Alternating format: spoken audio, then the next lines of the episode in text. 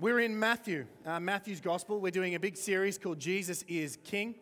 Um, and we're looking at what the Apostle Matthew, who is one of Jesus' followers, he's put together all of this, you know, first eyewitness account as well as um, stories from others as a portrait, a biography, but it's more than a biography of Jesus' life. It, it's a message. It, it comes with force. It reaches out of the Word and calls us to follow Jesus. And that's why we called it Jesus is King. It's not just like a cute biography that you read on a business leader, it's, it's a declaration that He is Lord. Uh, and then what we read here has eternal implications, as well as implications for right this very moment.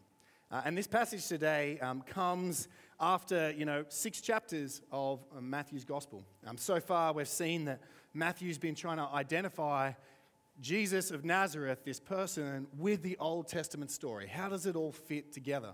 We saw that um, Jesus is the, the son of Abraham. He's in that line. He's the son of King David. He's, he's in that line. And therefore, he is the Messiah. He is the Son of God that's come not just to help and not just to heal and not just to cure, but he's also come to save us from our sins uh, which is what his name means. Jesus means um, my God saves, or the Lord saves. Uh, and that's what he's come to do. And then uh, Matthew takes our story um, from these kind of prophetic um, fulfillments into the moment where Jesus is baptized. And in that moment, the, the Father, Son, and the Holy Spirit, the Trinity, are revealed. And God says, This is my son with whom I'm well pleased. And Jesus' ministry is inaugurated. He's ready to go. He's been living in somewhat obscurity for 30 years, and then he's ready to go.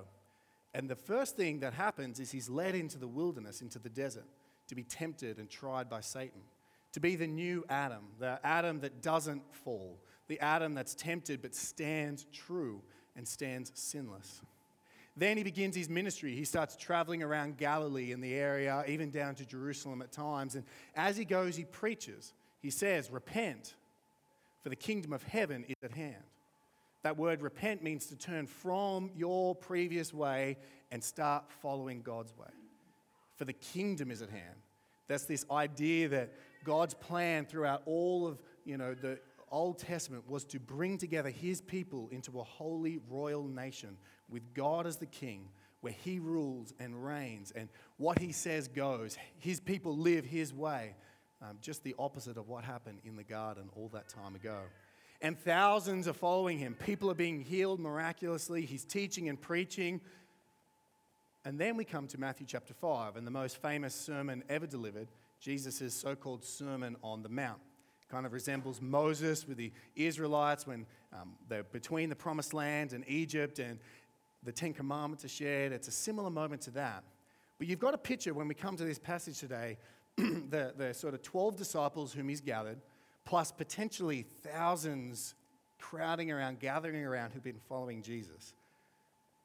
And then Jesus comes and delivers what you could call the manifesto of the kingdom not the Communist Manifesto or some kind of you know, constitution, the declaration, or, but the manifesto of what it means to be a follower of Him. He comes as a, the new prophet, priest, and king. He comes to declare, This is God's way. And throughout this manifesto, he, he kind of always draws this divide between there's only two ways the way of the kingdom and the way of this world. He says that if you want to enter the kingdom, you must be a humble, meek, poor in spirit type of person. He says that if you want to be a person of the kingdom, you need to not follow man made teachings about the Bible. You've heard that it was said, um, the rabbis used to teach uh, like legalistic ways of obeying the commandments. But Jesus takes all the Old Testament law and takes it to its very heart, which is to be like God. And he ends the chapter 5 by saying, You must be perfect as your heavenly Father is perfect. Which should have left the listeners absolutely, you know, just, ah, well, we've got no hope. Uh, that's the humble response to those laws is like, I can't do it. Then he continues in chapter 6 um, to basically divide two ways of worshiping God. There's the way of the flesh and then the way of the kingdom. The way of the f- flesh seeks God, sort of, but actually seeks the approval of man. He tells these stories of people praying, but praying with one eye open to see who's looking. Of people giving, but sounding trumpets so that everyone knows how much they put in the go forward fund. People fasting and bent over. Oh. Um, and they're actually doing all their religious observances so that people will see them. And Jesus says, if you do that, your reward is only here in heaven. You don't have uh, here on earth. You don't have a reward in heaven. Then he continues into the last passage we looked at, and he goes from sort of their, their worship practices um, to their very heart. And he talks about the reality that you can only serve one master God or money. You can only invest in one kingdom the kingdom of heaven or the kingdom of earth. And with that background, we come to our text today. Let us read Matthew chapter 6, verse 24. Do not lay up for yourselves treasures on earth, where moth and rust destroy and where thieves break in and steal. But lay up for yourselves treasures in heaven, where neither moth nor rust destroys and where thieves do not break in and steal. For where your treasure is, there your heart will be also. Verse 24 No one can serve two masters, for either he will hate the one and love the other or he will be devoted to the one and despise the other. You cannot serve God and money. And then our text for today. Therefore, I tell you, do not be anxious about your life, what you will eat or what you will drink, nor about your body, what you will put on. Is not life more than food and the body more than clothing? Look at the birds of the air. They neither sow nor reap nor gather into barns, and yet your heavenly Father feeds them. Are you not of more value than they? And which of you, by being anxious, can add a single hour to his span of life? And why are you anxious about clothing? Consider the lilies of the field, how they grow. They neither toil nor spin, yet I tell you, even Solomon, in all his glory, was not arrayed like one of these. But if God so clothes the grass of the field, which today is alive and tomorrow is thrown into the oven, will he not much more clothe you, O you of little faith? Therefore, do not be anxious about anything. Oh, sorry, I think I skipped it. Therefore, do not be anxious about anything saying, What shall we eat? or What shall we drink? or What shall we wear? For the Gentiles seek after all these things, and your heavenly Father knows that you need them. But seek first the kingdom of God and his righteousness, and all these things will be added to you. Therefore, do not be anxious about tomorrow, for tomorrow will be anxious for itself. Sufficient for the day is its own trouble. Let's pray. Our God and Father, may you bless the preaching of your word this morning. In Jesus' name, amen.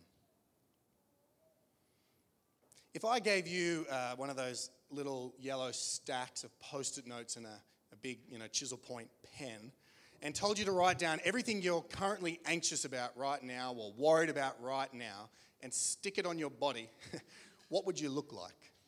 Would you look like a little walking cheese stick or SpongeBob SquarePants or something, just so full of yellow? All these cares and, and anxieties that build up in our life. Would you describe yourself as a worried or anxious person, perhaps? Now, there are various species, you could say, of worry. Worries about our health, our physical well being. Then we have worries about our, our career and our progress. We have worries about our friends. We have worries about our finances. We have worries about our reputation. We have worries multiply. They, seem to grow, they seem to um, go forth. But the particular species of worry that Jesus is addressing in this passage is the type of worry that gets in the way of living for the kingdom. It's the type of worry that says, if I really follow Jesus and go all in for Him and my church, will I be okay? Will I have enough? Will my needs be cared for? Will I be safe, secure, comfortable, and happy. It's the type of worry, that kind of gut churn that arises when the Go Forward Fund is announced. And you think, and you're feeling it out, and you're thinking, how much should I give?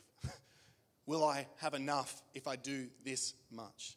Or maybe that's just me. It's the type of worry that can sometimes look practical and wise, but at its core, it is a worry that divides the very allegiance of our hearts to God.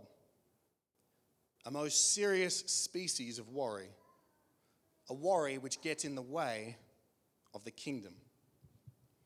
In verses 19 to 24, Jesus goes after covetousness, this, this worry, this desire, this seeking of earthly treasure.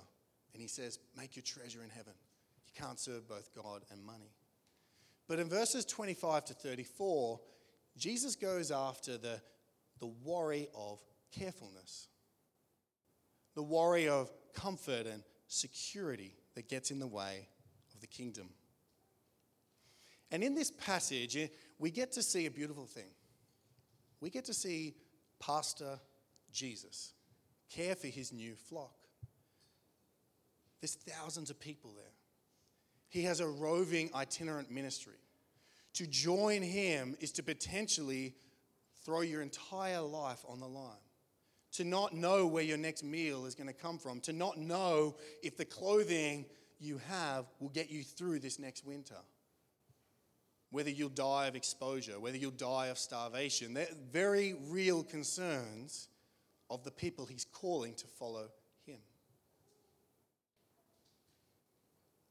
And we get to see Jesus kind of lean forward on the sermon and, and pastor the particular sheep that are around him.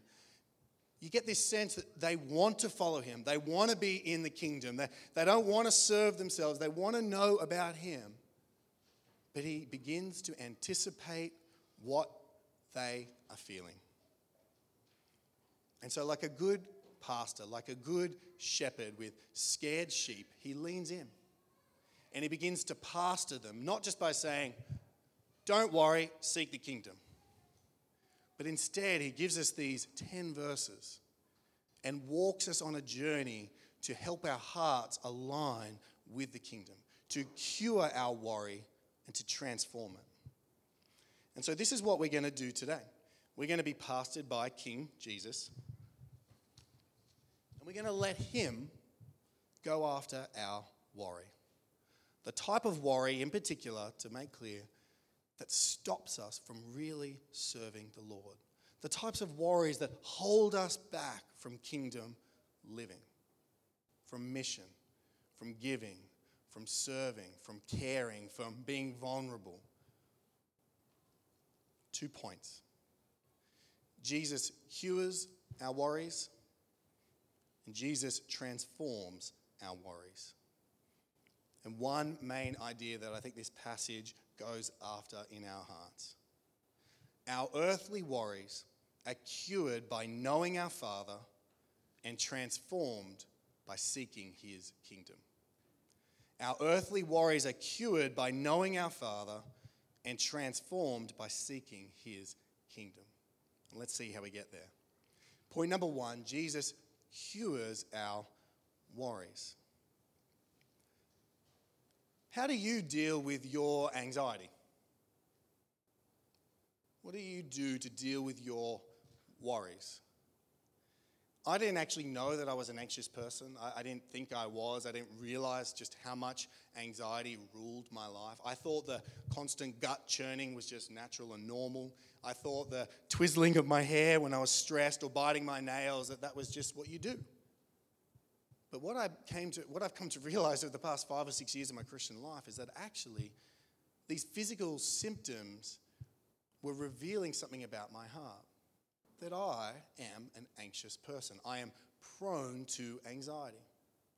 And my two most common ways of dealing with my anxiety are to suppress it, so just to move on, like don't think about it, just do something else, which can work for a time, unless it's too big and it starts to bottle out, it starts to come out Um, and my family can see that. When I try and suppress my anxiety, I don't deal with it.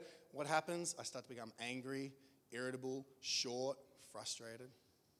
That's how you kind of know you're getting worried, is like you're being a bad person, right? And one of the things that my wife and I say to each other when we're being particularly annoying or frustrated or unkind, we just say, Are you worried about something? And often that helps us go, Oh, I didn't realize I was carrying all this concern. The second way you can deal with your worry is to obsess and stew on it, to think about it, to stay up all night ruminating of, I shouldn't have said that sentence. Ah, what if I just didn't do that? You're such an idiot. Ah, what if I... And this kind of stewing worry, this, this rock in your shoe that you just cannot get out. It doesn't matter what you do, it doesn't matter how much you think about it, you can't comfort it, you can't quiet your soul. Well, let's see what Jesus, Pastor Jesus, does for our worries, those worries that limit us from following Him. Read verse 25 with me again. Therefore, I tell you, do not be anxious about your life, what you will eat or what you will drink, nor about your body, what you will put on. Is not life more than food, and the body more than clothing? The first thing that Jesus does to cure our worries in this passage is he actually engages with them. He goes after their hearts. He, he anticipates their fears. He anticipates the, that when he says, Follow me, we are going to start to go, Oh, really? Uh, all of me? Uh, every part of me? My whole life? Are you sure? What if? What if? What if? He anticipates the fear and then he starts to engage with it. He sees, he identifies it. Ah, you're anxious. Okay. And, and, and it can look a bit like he's just being Bible thumper. Therefore, do not be anxious. All right, guys, Good, good, solved. Okay, moving on to the kingdom. That's, but that's not what he does. He highlights and identifies their anxiety, and then he starts to examine it. And look at what he reveals when he talks about their anxiety. He, he reveals a number of things. Firstly, he identifies that their anxiety is future oriented. Isn't our worry? We, we live, warriors live in the future. That's what Ed Welch says. Warriors live in the future we start to imagine what will happen. Look at what Jesus says. Do not be anxious about your life, what you will eat, or what you will drink, or what you will put on. He says, Follow me, and they start thinking, But will I have a meal? Will I have bedding? Will I have comfort? Will I have what I want? Anxiety is future oriented. The second thing he does when he examines our worries is look at what he, he notices that they're self centered what you will eat, what you will drink, what you will put on. The common denominator about their anxieties was it was about them. Often our worries reveal our self centeredness. Our worries reveal that we're the hero of our little movie. And we're, we're staying up late not because we're worried about all the, the poor children like, how many sleepless nights have you had for all the poor children in the world? Maybe some of you. How many sleepless nights have you had because you've got a presentation the next day? Or you've got a poor relationship with someone?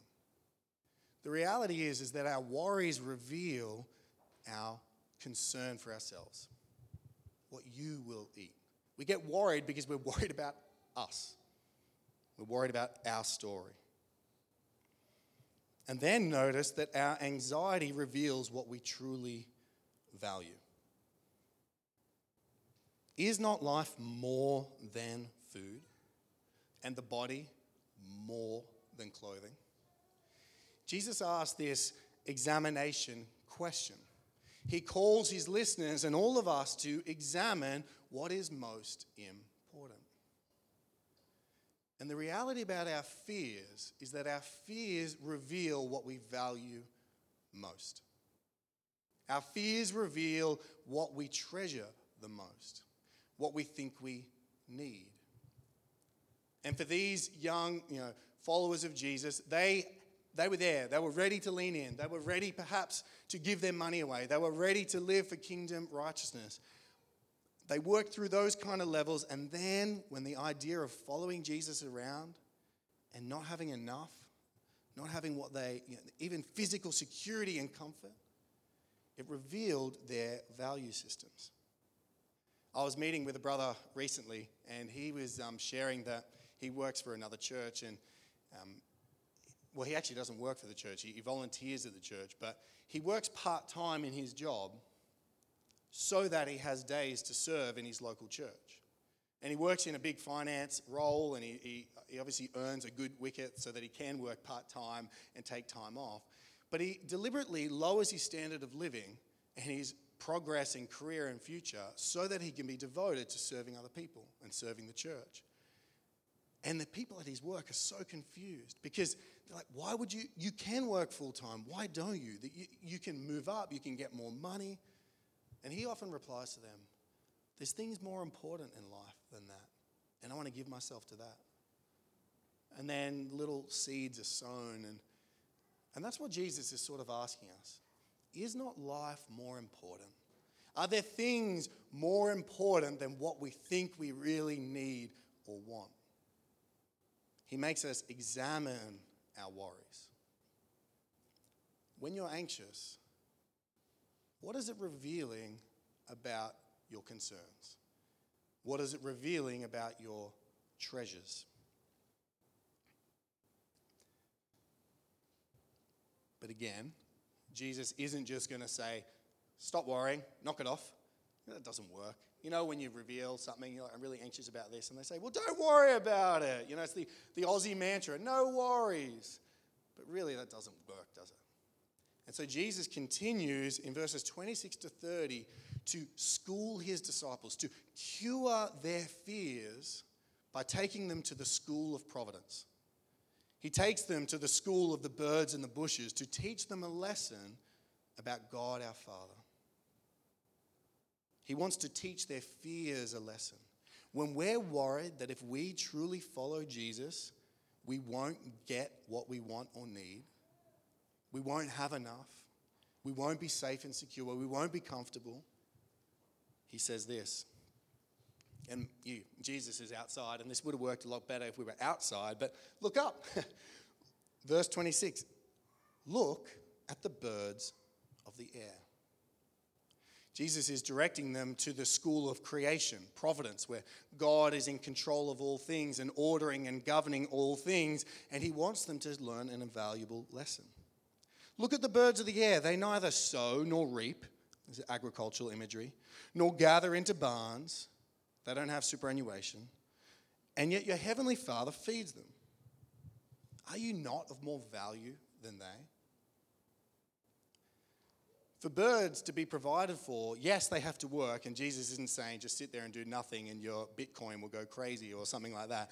Jesus is saying, yeah, the, the birds work, they work hard, but the only way they get a worm, the only way they get their food is if the sovereign Heavenly Father, their God, places a worm in their path.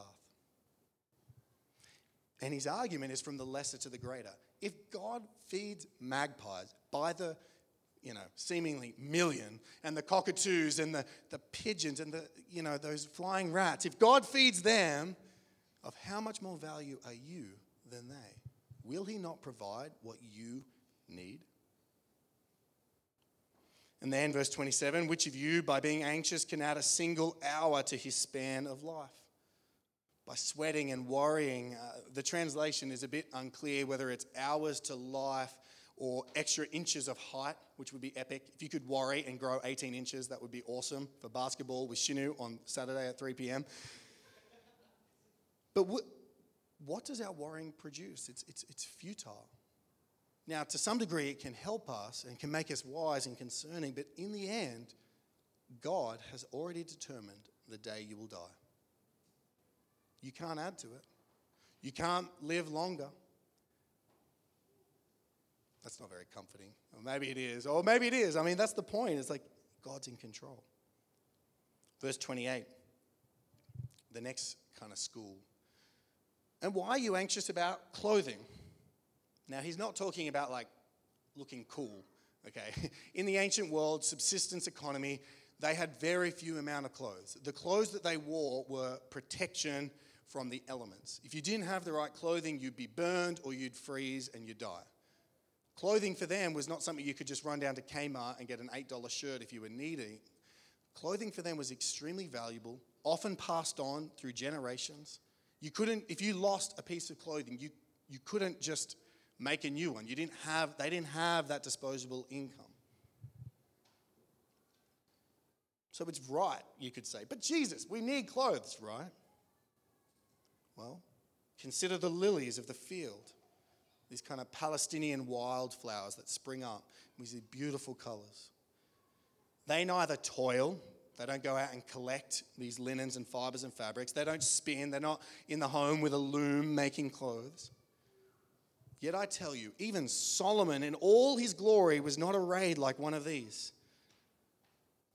But if God so clothes the grass of the field, which today is alive and tomorrow is thrown into the oven, will he not much more clothe you, O you of little faith?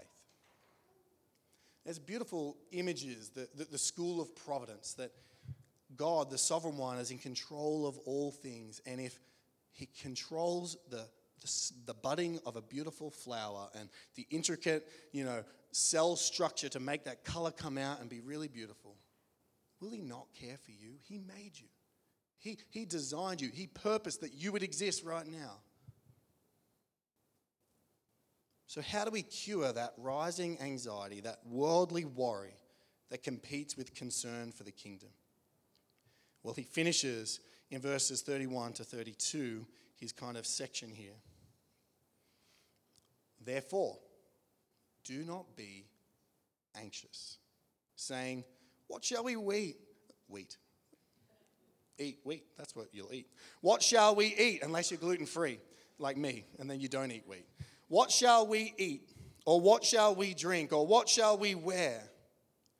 For the Gentiles seek after all these things, and your heavenly Father knows that you need them all The point that Jesus is making is that the cure for our worries comes not in the provision of what we think we need, but in the knowledge of God, our Heavenly Father. He takes them to the school of providence and shows them that God loves them and cares for them because He cares for even little birds and little flowers. And we are far more valuable. The cure for our worries is knowing that God is our Father. He's not just God, sovereign God, creator God, almighty God, majestic God, but Father God for those who call on Him. Is it not true that when we are most worried and anxious, we lose sight of God's fatherly care? We begin to think, I've got to get it done. I've got to make it happen. I've got to provide. I've got to secure myself. I've got to get it right. And we lose the sight of the knowledge of God, our Father. And this is why Jesus brings in this distinction in verse 32 for the Gentiles seek after all these things. The, the pagans, those who don't follow God, those who aren't in the kingdom, what do they do? Their life's pursuit is their security, their comfort, and their happiness. And when it's threatened, when fear threatens their security, their comfort, and their happiness, they start to make pagan sacrifices to the god of rain, to the god of the storm, to the god of, you know, the, the sun. The Gentiles, pagans, that's what they literally did. And yet we're not so far from them. We may not worship Baal so that our harvest comes in strong. But when our real values are threatened, how quickly do we turn to false comforts rather than our Heavenly Father? Ed Welch says it like this The real issue behind our worry is that of spiritual allegiances. When everything is going well and the storehouses are full, we trust Him. But when there is nothing for tomorrow, we panic and track down the address of another God who can give us enough for tomorrow and the next day too. Our worries reveal what we value. Our worries are a test for our spiritual allegiance.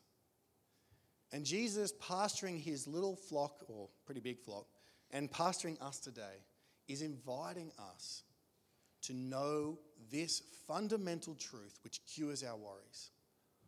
Your heavenly Father knows you need them. He knows, and He loves you, and He will provide. He will provide what you need. If you are not trusting in God presently, you're seeking security, comfort, and ease, whether you're a believer or not. This is also an invitation to you. The Heavenly Father can provide for you.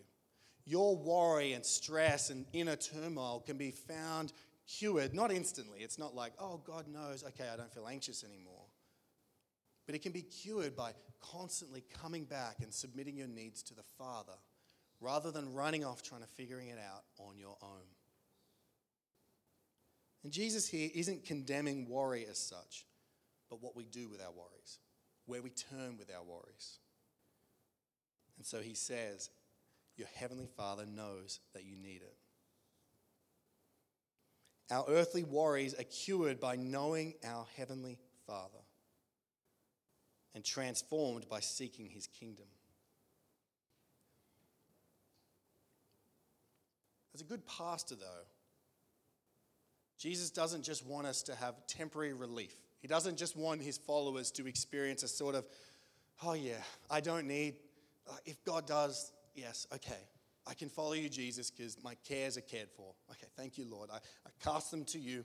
Uh, I put my cares into your hands. I pray. I can, I can work again today. I can live again today because I know He cares for me. Jesus actually wants more for us than just temporary curing of our anxiety. He wants to transform it.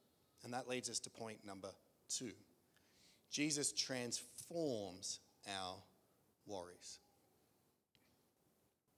Remember, our worries speak, our anxieties have a voice. And they are a voice which cries out, This is what I value. This is what I need. This is what I love.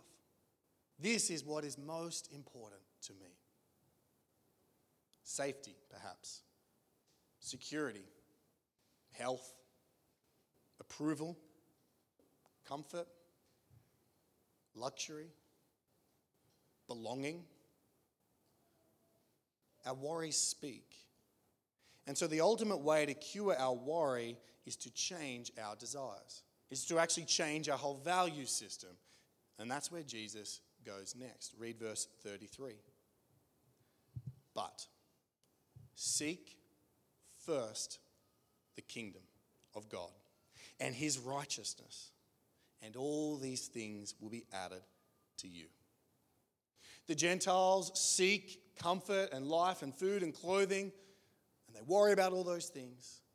But for the follower of Jesus, he calls us to transform our values to seek first the kingdom, to value the kingdom of God, God's rule and reign, his active presence in our life and the life of others and in this world as the most central and essential and important thing. Seek first the kingdom. Not third or fourth, not if you have time, not if it fits into your schedule, but seek first, of utmost importance, the kingdom. This language of seeking, again, it's heart language. Our hearts seek, our hearts rest, our hearts go after. And so Jesus is saying, put your heart into God's kingdom. Give Him, make Him your most valuable treasure. And there are only two options. You either seek the kingdom of heaven, kingdom of God and his righteousness, or you are seeking the world. There is no third alternative. You are either seeking the kingdom of heaven first or seeking the kingdom of this world first. Which one is it for you? Which one is it for me? It's, it's so hard. It's a constant and daily battle for our hearts. who will be God? Who will be your God? God, the Father, or you? Will you orchestrate and rule your life so that your kingdom desires are accomplished? Which one will it be? What does it mean, though, to seek first the kingdom?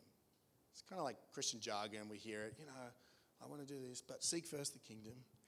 I think John Stott gives us a helpful description of what it would actually look like to truly value the kingdom of God and therefore reorient the purposes and priorities of our life around it. What does it look like? Well, John Stott said this in his commentary To seek first this kingdom is to desire as of first importance the spread of the reign of Jesus Christ. Your heart yearns, is captivated, is drawn by a jealousy for the name of King Jesus to be raised in your life and in your city. Such a desire will start with ourselves until every single department of our life home, marriage and family, personal morality, professional life and business ethics, bank balance, tax return, lifestyle, citizenship is joyfully and freely submissive to Christ. Every department, and begins with us. So don't look around other people saying, "Oh, I'm sure they're seeking first the kingdom." No, look at yourself. Every department raising that banner, Jesus is King, and a life which actually reflects it. He continues. It will continue then in our immediate environment with the acceptance of evangelistic responsibility towards our relatives, colleagues, neighbors, and friends. And it will also reach out in global concern for the missionary witness of the church. To seek first the kingdom is to love the king and to want everyone to know him and to want him to be famous, to want him to be the hero, to want his will to be done. The very prayer earlier we prayed Thy kingdom come, thy will be done. Not my kingdom come, my will be done. What would this look like practically? Now, I hesitate. I spoke with Maddie. Should I share this illustration or not? Um, because I, I don't want to communicate the wrong message. But I think there can be a sort of disconnect between, you know, the, the, the, subsistence concerns of the first century church that didn't know where their next meal was coming from, and us who have pantries, and the clothing concerns of the first century church and us who have fast fashion. You know, you can have something on the runway in Milan on Tuesday, and it's in H&M on Thursday, basically. Different world we live in. But one example I did think of, which could really tie in to this worry, this concern for ourselves that might push out the kingdom is the idea of insurance. Insurance. Now, I'm not against insurance. I have insurance.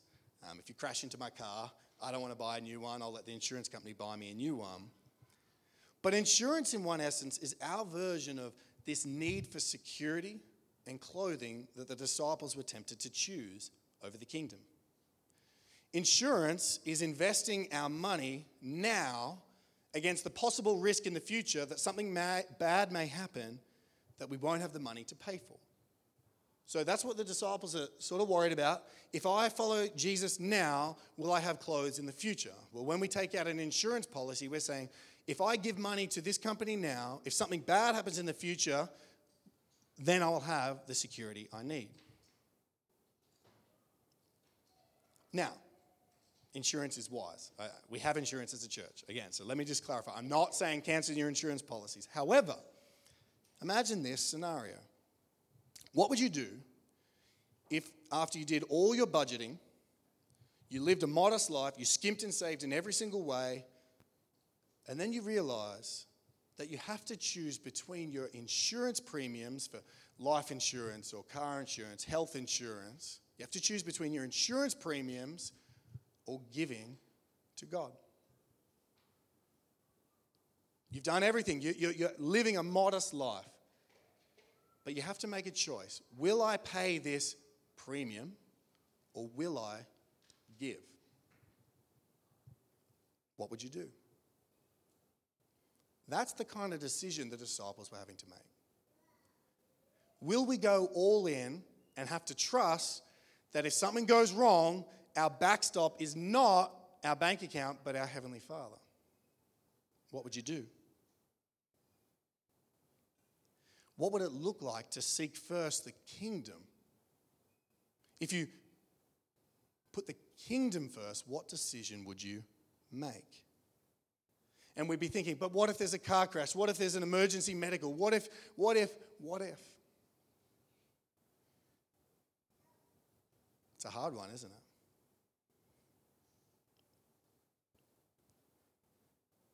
Do you really trust that God will provide your needs? Not your luxuries, not your wants, not your preferences, but your needs. He says, Seek first the kingdom, and all these will be provided to you also. These kind of decisions are what Ed Welch calls the crossroads of the kingdoms, where we have to decide which way am I going to go? I've only got two options. Which way am I going? It's sort of like the Christian life is sort of like we're water skiing in shark infested waters. That's the, the world. God's driving the boat. We're holding on, and we've only got one option to hold on or to let go because we're too scared. But if we let go, well, we're not going super fast along the speedboat anymore, but we're in shark infested waters. We don't really have a choice. We, we have to seek first the kingdom and go wherever the king takes us, no matter what happens. And if we let go to try and look after ourselves because we're too afraid, we're in the dangerous waters. Knowing the Father's care can cure our worry in the thick of it. May not solve it, it may not take away all those gut anxiety feelings. And, you know, we have broken bodies and broken minds. Some of us particularly struggle with anxieties in ways that you just can't seem to beat. Okay? I'm not, Jesus isn't like slapping you in the head right now and saying, don't be anxious. But he's saying to you, go to your Father. This will help. This will cure your worries. If your worry is getting in the way of the kingdom, your Father will provide. You're anticipating all these things that you'll miss out on and won't happen. He will provide. But then he goes further. He wants to transform our worries so that we are jealous and zealous and seeking the kingdom first. And then everything else has its priority.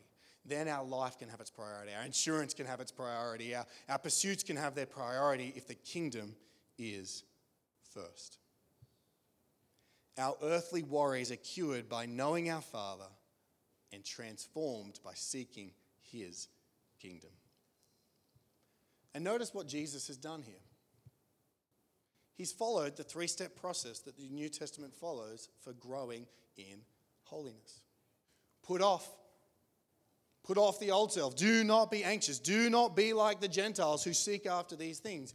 Renew your mind. How do we renew our mind? Well, we look to the birds and we look to the bushes and we go, ah, oh, God cares for them.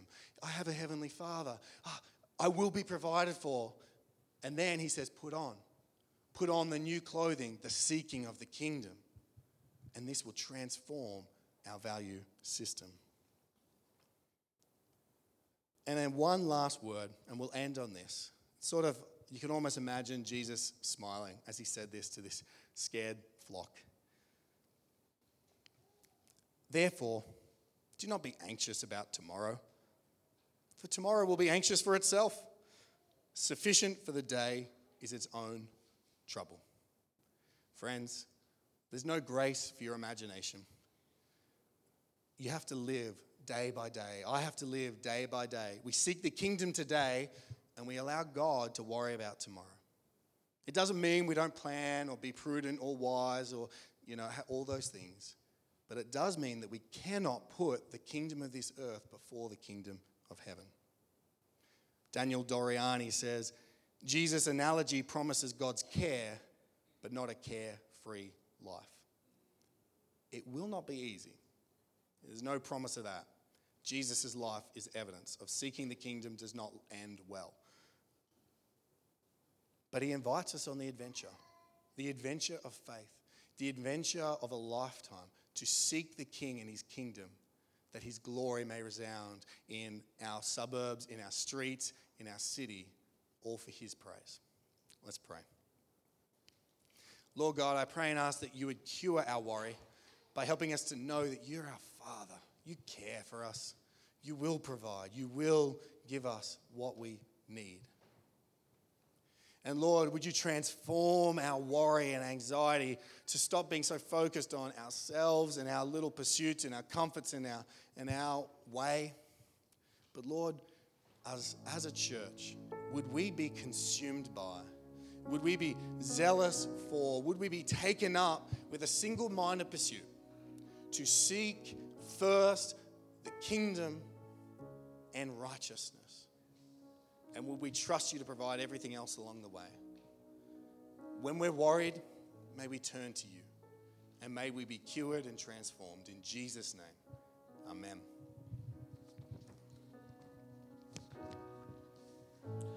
Let's stand and respond in song.